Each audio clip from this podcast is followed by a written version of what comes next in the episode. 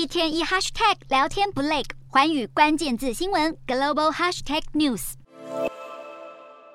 美国参众两院正在协商二零二三年度国防授权法案的折中版本。据美国媒体报道，内容有望包含强化台湾军力和台美合作的条款，像是提供我国高达一百亿美元的军事援助，由国务院每年批准二十亿美元的外国军援，直到二零二七年。这项法案也将纳入加快对台军售的条文，也将允许美国紧急播放十亿美元的军事装备给我方使用，类似军援乌克兰对抗俄罗斯入侵的程序。法案最终版本预计会在二号出炉。北约外长会一连两日在罗马尼亚举行，聚焦中俄挑战，讨论到北京野心勃勃的军事发展。秘书长史托滕伯格强调，北约不认为中国是敌人，但将对来自中国的挑战保持警醒。据英国媒体引述消息人士报道，北约在今年九月曾首度针对台湾举行专门会议，讨论到台湾面临的威胁、台海冲突可能对北约成员国造成的影响，以及北约该如何让北京知道发动军事行动的潜在后果。